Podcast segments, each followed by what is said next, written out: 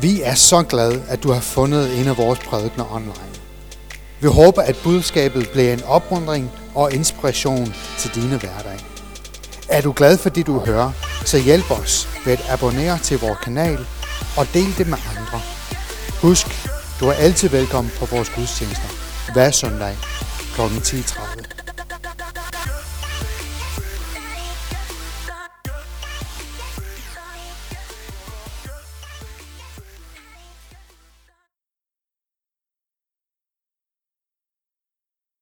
Åbenbaringsbog er også en bog, som det er rigtig mange forskellige meninger om. Øhm, og en del folk kan være uenige om meget af det. Det, som bekymrer mig, når folk møder åbenbaringsbog, er, når folk er så overbevist, at deres syn på det er det rigtige. Og når folk er så arrogante i deres forståelse af noget, som er faktisk meget svært at forstå. Personligt har jeg mine meninger ved at dyrke ned i det. Jeg har mine fortolkninger. Det har I også sikkert, jer som har læst det. Men jeg tror, det er vigtigt, at vi kommer til åbenbaringsbog med dem, hele Bibelen, men særligt åbenbaringsbrug med en vis ydmyghed, som siger, Gud, jeg gør, hvad jeg kan for at forstå, men du er Gud, og øh, hvem er jeg til at fuldt ud forstå, hvad du siger og hvad du mener. Men der er nogle ting med åbenbaringsbog, som jeg er 100% arrogante, øh, 100% overbevist om, og som jeg vil ikke flytte mig på. Det er den i åbenbaringsbog, den teologi, den doktrin, som jeg står fast på, og har det godt ved at sige, det her er rigtigt. Vil I gerne høre, hvad det er? Vil I gerne høre, hvad det er? Jesus kommer igen. Det er jeg overbevist om. Han kommer igen. Hvornår? Jeg ved det ikke. I hvilken rækkefølge? Jeg har mine meninger, men jeg ved det ikke. Men jeg ved, Jesus kommer igen. Og om det er i mit livstid, eller min børns livstid, eller om endnu et 2000 år, jeg ved det ikke.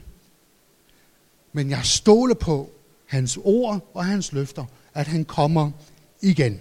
Og når han kommer igen, alt det, som er i uorden, ikke kun vores sjæls tilstand, men alt det, som er i, or, i, i uorden i verden, kommer han til at rette op på og sætte i orden igen.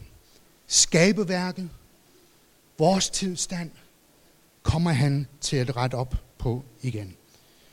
Godt.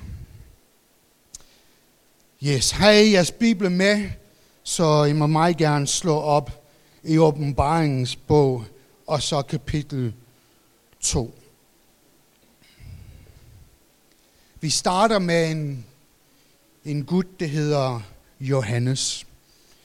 Johannes har en bror, han hedder Jakob, og øh, de var begge to rimelig temperamentsfulde i deres unge dage. En gang er de ude for at fortælle et landsby om Jesus. Landsbyen vil ikke høre på, så de har den overbevisning om, at de har ret til at kalde ild ned fra himlen, og så brænde landsbyen op. Um, det er ikke Guds taktik. Det er ikke sådan, Gud arbejder. Um, og, og hvem er det, de troede, de var alligevel? At de kunne det. Um, men man kan se i deres vandring, Johannes' vandring med Jesus, og når han går igennem årene, så sker der noget ved ham. Johannes skrev Johannes evangeliet. Han skrev de tre breve, Johannes brev 1, 2 og 3 og så Johannes åbenbaring. Johannes er den disciple, som Jesus holdt nær. Han holdt de andre også nær, men, men det var et særligt tæt knyttet venskab med Johannes. Ja. Det er et tid, hvor det igen er ikke nemt at være en kristen. Vi har haft kejseren Nikos, som forfulgt de kristne, slog dem ihjel, gjorde livet virkelig svært for dem. Så kom der to andre kejser ind i Rom, som var sådan lidt nogenlunde okay med de kristne. Nu er det kommet endnu en kejser, Domitian, og han har, har den overbevisning om, at han er guddommelig, at han er en Gud. Og han vil gerne have, at folk betragtede ham som guddommelig, og egentlig brugte tid til at tilbede ham. Selvfølgelig, de kristne, det gik de ikke med på. Um, de vil ikke tilbede en anden Gud. Uh, de kunne tolerere alle de store mængder af afguder, som fandtes i kulturen dengang. Forestil jer Indien i dag, uh, hvor alt kunne bare accepteres som en gud eller afgud. De kunne tolerere det, men de vil ikke bøje sig ned for en, som er ikke Gud. Det bliver han vred over, og så skruer han op for varmen, og forfølgelse af de kristne, den kører i stor stil. Folk bliver så ihjel, folk bliver banket, øhm, som det sker også i verden i dag. Desværre. Johannes er nu 90 år gammel. Og han er i eksil på Patmos, hvor han får den her åbenbaring, som vi kalder Johannes åbenbaring. Faren er her, at jeg vil gerne forklare rigtig, rigtig meget om åbenbaringsbog. Men det vil være så noget af en øh, afvej i forhold til det, opgaven går ud på. Så den første brev, som blev skrevet, han har, set, han har fået et syn, og Jesus har bedt ham om at skrive det ned. Kan vi tage det næste slide, bare mens vi læser den op, og så kan I komme over til, til den igen. Skriv til menigheden i Efesos. Dette budskab kommer fra ham, der holder de syv stjerner i sin højre hånd og som vandrer blandt de syv guldlysestager, altså Jesus. Jeg ved, hvordan du har slidt og slæbt og holdt ud igennem forfølgelserne. Jeg ved også, at du ikke tolererer onde mennesker i din midte. Jeg ser, at du har vurderet dem, det kalder sig selv apostel, uden at være det, og du har fundet ud af, at de lyver. Jeg ved, at du har været uholdende og har lidt, lidt for mit navns skyld, og at du ikke er kørt træt. Men jeg har det imod dig. altså, Jesus, ikke?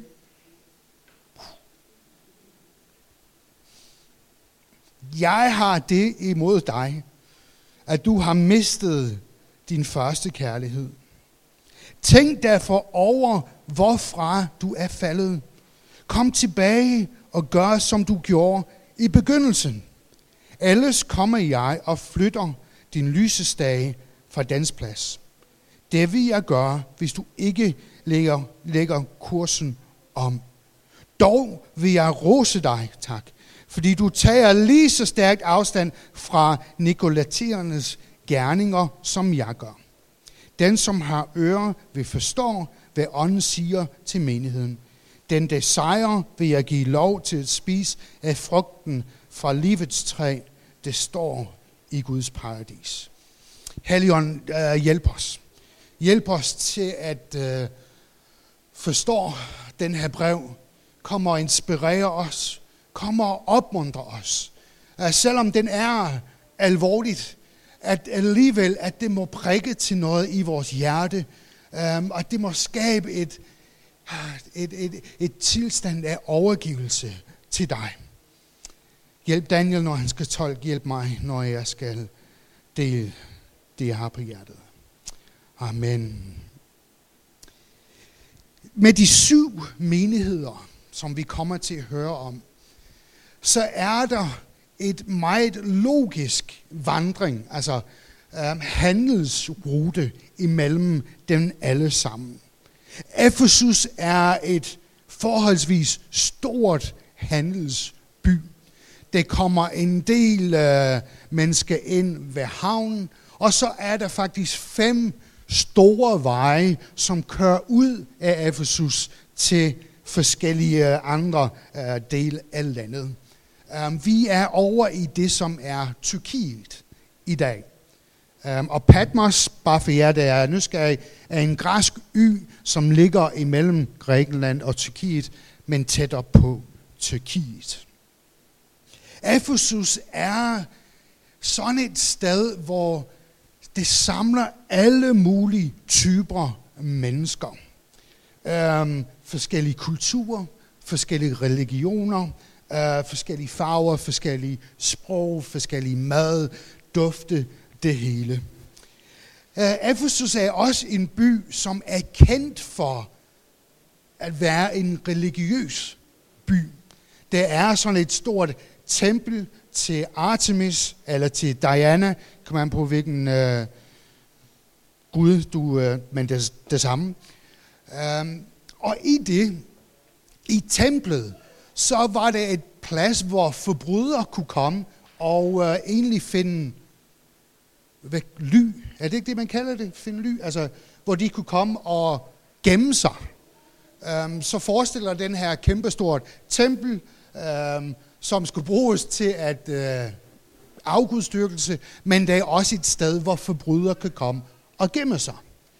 Det er også meget ulogisk, et sted, hvor man kan komme med sine penge. Altså, de har en bank inde i den her tempel. Så alle de her handelsmennesker, de her rige folk, som rejser igennem, de kan komme og aflevere deres værdier i banken i templet. Det samme tempel, hvor det ligger også en hel masse af forbrydere. Øh, det giver ikke rigtig mening, men det er sådan, det var. Det er også et by, hvor i templet, det er alt muligt mærkeligt. Øhm, ritualer, det er meget pervers, det er seksuelt, det er med prostitueret, det er med børn, det er på kryds og tværs af køn, det er, øhm, det er bare et mærkeligt, mærkeligt, mærkeligt sted. Um, og her, i den her underlige sammensmeltning af Las Vegas og Bangkok og et eller andet kulturelt, øh, jeg ved det ikke, Paris eller et eller andet, Rom, øh, en mærkelig blanding af, af, af ting, så har Gud bevæget sig helt vildt stærkt. I kan læse om det i Apostles Gerninger, kapitel 19. Og det vil jeg gerne, at vi lige går over til. Så kan I følge lidt med. Men det er her, hvor menigheden i Efesus bliver øh, startet. Det er åbenbart startet af Priscilla og Aquila. Øh, så kommer Apollos ind i det. Øh, I må gerne bare sætte den anden øh, slide på. Det var faktisk mega dårligt, de farver der. Ikke? Um, så vi har haft Priscilla og Aquila. Vi har haft Apollos som apostel. Altså, det er nogle, det er nogle gode folk, som startede den her menighed. Paulus kommer. Altså, hvis det er nogen, der kan noget i forhold til menighedsplantning og evangeliet og mission, så er det Paulus. Og på hans tredje rejse rundt, så kommer han til til Efesus. Og han er der i tre år. Altså prøv at tænke, at sidde med Paulus og lære af hans visdom. Ikke kun lære af hans visdom, men at opleve, hvordan Guds kraft arbejder og bevæger sig igennem Paulus. Altså han sidder og underviser og sørger for, at de forstår, hvad evangeliet går ud på, men han viste det os ved kraft. Det var sådan, at folk kunne komme med lommetørklæde, og lige få Paulus til at røre ved den, og så kunne de tage det til en syg, og så lægge den på den, og så blev det rask. Altså, det synes jeg, det synes jeg er vildt. Det, jeg, jeg blev imponeret over sådan nogle ting. Og det sker det, at rigtig, rigtig mange mennesker kommer til tro. Og de omvender sig fra det her perverse, religiøse måde at leve på, med alle de her mærkelige ritualer. Nogen vil måske kalde det for mere end bare afgudsdyrkelse, men noget satanisk, noget øhm, med magi og øh, trolddom. Og de omvender sig fra det. Så midt i det her mørke, så bryder lyset frem i stor stil. Det er rigtig mange, der bliver sure og irriteret, fordi nu begynder det at påvirke deres forretning. Alle de her mennesker, som vil lave afguder, som man kan have det hjemme, eller have på sin rickshaw, eller have rundt om halsen. Um, folk vil ikke købe dem længere. Så de, det, det er virkelig dårligt. Jeg tænker, så stort er det, som Gud gør, at det kan mærkes ud i byens forretninger. Det vil være ligesom jeg har hørt i Wales, da det kom den store vækkelse, så den ene pub efter den anden skulle lukke ned, fordi nu havde de ikke kunder nok til det. Altså det virkelig er noget, der har påvirket kulturen. Og folk blev sure, og de blev vrede, og de, Paulus Gud flygte. Timotius, han var også leder i menigheden i Efesus. Og så kom der en anden en med et navn, der starter med T, som jeg kan ikke huske. Og så Johannes, han var også et af lederne i den her kirke. Altså sikkert et fantastisk, vidunderligt start til en menighed. Og når vi læser om den i øh, Apostles Gerninger, altså, der er en menighed, som hvis de var her i byen, så ville jeg gerne tilslutte mig til sådan en menighed. Altså, der er en menighed, som på mange måder er sundt og afbalanceret. De fraviger ikke fra sund undervisning. De gider ikke at gå med i alt muligt hype, eller bare følge med den næste trend, når det kommer en, som siger, jeg er apostel, nu skal I gøre sådan og sådan. Nej, de kender til ordet, og de kender til orden, og de kender til arbejdet, og de har styr på tingene. Brevet giver dem ros. Giver dem ros for deres vedholdenhed under forfølgelsen, under trængsel. Giver dem ros for deres gerninger giver dem ros for deres trofasthed. Giver dem ros, fordi de har slidt og har arbejdet. Altså, det er ikke en kirke, som er doven. Det er en kirke, som egentlig tager deres tro alvorligt og arbejder med det. Måske kan du genkende menigheder som det, som igennem svære tider bliver ved. Når det er oppe bakke, de holder fast. De bliver ved med at gøre det, der er rigtigt. De bliver ved med at holde fast i Guds ord og doktrinerne. Og de vil ikke bare ud i det næste trend. De får ros. De får ros. De får ros. Men så kommer det, som er alvorligt. Og det kommer det, som er svært. Husk nu, det er Jesus, det taler til en menighed i Efesus for 2000 år siden. Okay?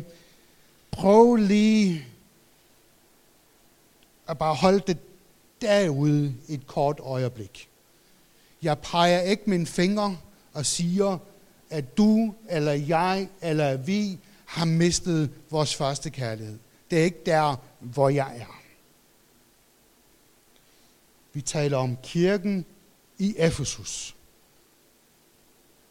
Jeg har det imod dig, at du har mistet dit første kærlighed. Det er alvorligt. For en kirke, som er så sundt, og som har gjort så mange ting, og haft så mange dygtige lærere og ledere. En kirke, som har oplevet Gud virkelig gribe ind og gøre vidunderlige ting, som har haft et fantastisk start, som helt sikkert har nogle fantastiske samlinger sammen, når de er til gudstjeneste. Det er, at Jesus siger til dem, I har mistet kærligheden.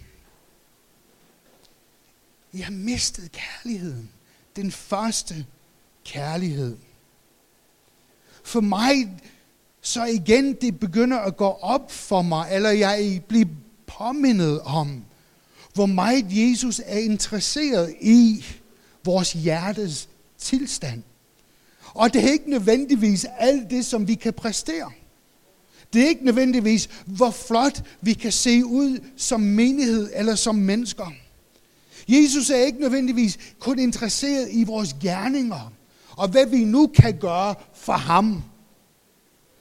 Men Jesus er interesseret i vores hjertes tilstand. Jesus er interesseret i relationen. Og Jesus inviterer gentagende gang til relation. De havde mistet deres første kærlighed. Jeg tror, det er vigtigt at sige her, at vi taler ikke om romantik. Vi taler ikke om følelser.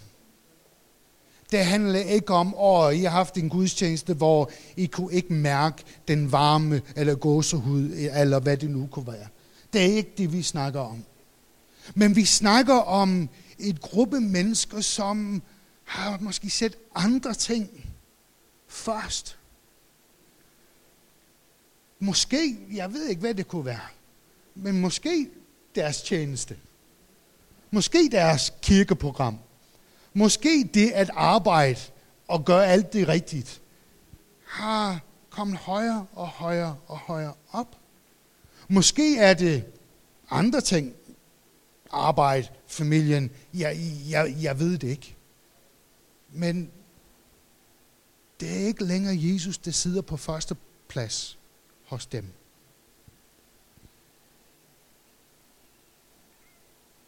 Og jeg tror, jeg tror, det er farligt at være der. Jeg kan kende det i mit eget liv. Jeg kan i hvert fald kende det i forhold til, at min gudsforhold handler mere om, hvad jeg gør for ham, end at bruge tid med ham. Og jeg føler, at jeg er, bruger tid ved ham, ved at gøre en hel masse af ting. Men, men ligesom vi snakkede om med Maria og Martha, jeg tror, Jesus egentlig længes efter, at vi har de her tid med ham. Han siger til dem, tænk derfor over, hvorfra du er faldet. Kom tilbage til det, som du gjorde i begyndelsen. Det er ikke fordi mit kristenliv er altid perfekt, men hold da fast, i begyndelsen var jeg noget rød. Altså det var virkelig, virkelig øhm, oppe bakke. Altså, du ved, kunne lovprise med hænderne op øh, søndag formiddag, men lørdag aften, lige ved ikke, hvad, hvor jeg har været og hvad jeg har gjort. Altså, du ved, den der, det var noget rød. Men hold op, sådan jeg oplevede Gud så stærkt i begyndelsen. Og jeg tænker, hvad var det med mig, som jeg har gået fra fra starten, som jeg havde i starten? Og jeg tror for mig personligt, jeg ser ikke det det samme for jer. Det er bare, når jeg skal stille mig selv spørgsmålet, gå tilbage til, gå tilbage til hvad? For mig det handler om personligt en hengivenhed og en lydighed. Et, et, et afhængighed. At, at, at jeg skal være der i mit kristenliv, hvor jeg ved, jeg kan ikke selv, og jeg er dybt afhængig af, Gud griber ind i mit liv. Og derfor, dermed giver jeg alt, hvad jeg kan.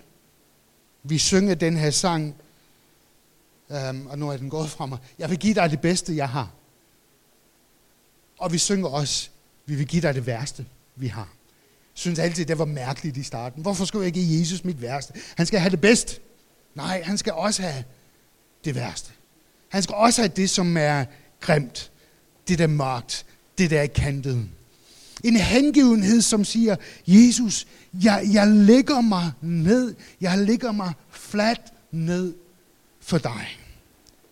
Det kan jeg godt mærke, at når jeg er blevet mere og mere voksen, mere og mere modne, har mere og mere forstand på Bibelen og flere erfaringer og har lært en hel masse. Den hengivenhed er ikke det samme. Fordi nu kan jeg selv.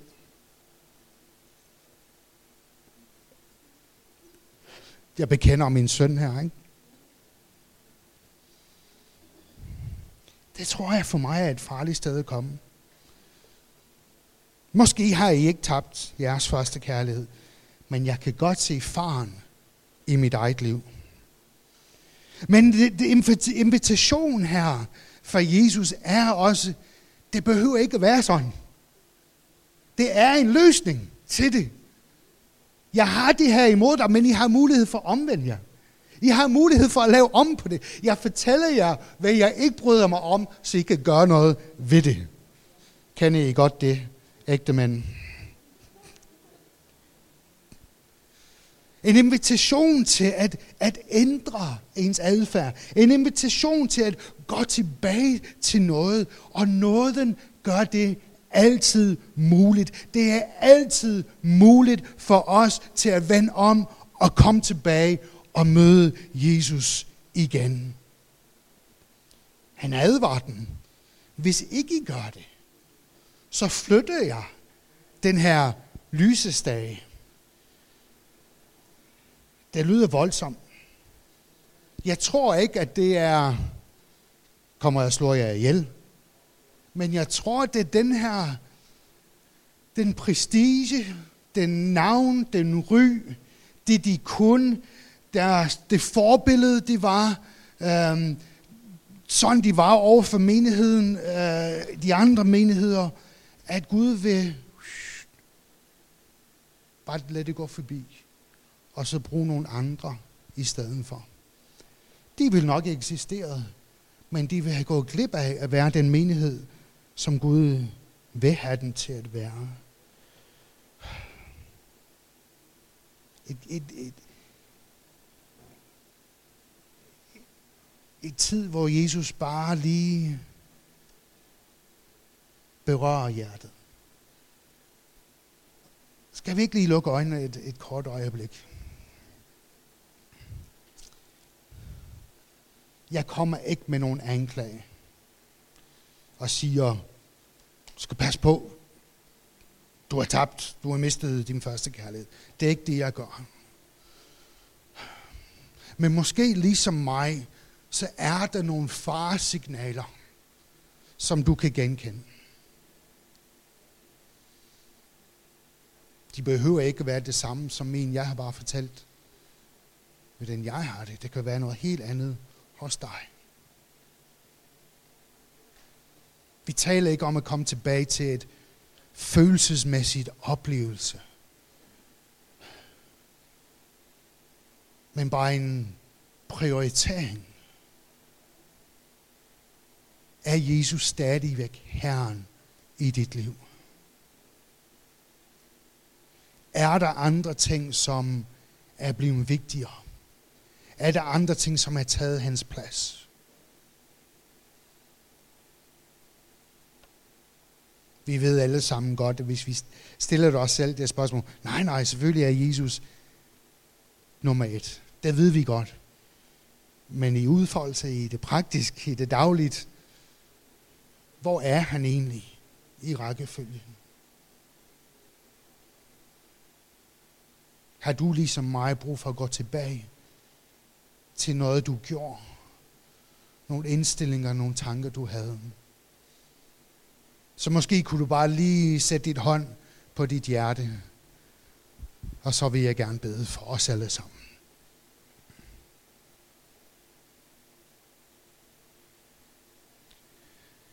Jesus, jeg takker dig for nåden. Og jeg takker dig for relationen. Jeg takker dig, fordi du ikke øh, holder os langt væk, når vi snubler, når vi fejler, når vi glemmer, når vi nedprioriterer. Du bliver ikke sur og bare vender ryggen til os og går din vej. Nej. Du står der og inviterer til relationen igen og igen og igen. Du ved godt, at det kan være svært for os. Hjælp os. Hjælp os hver især med lige det, som er vores ting.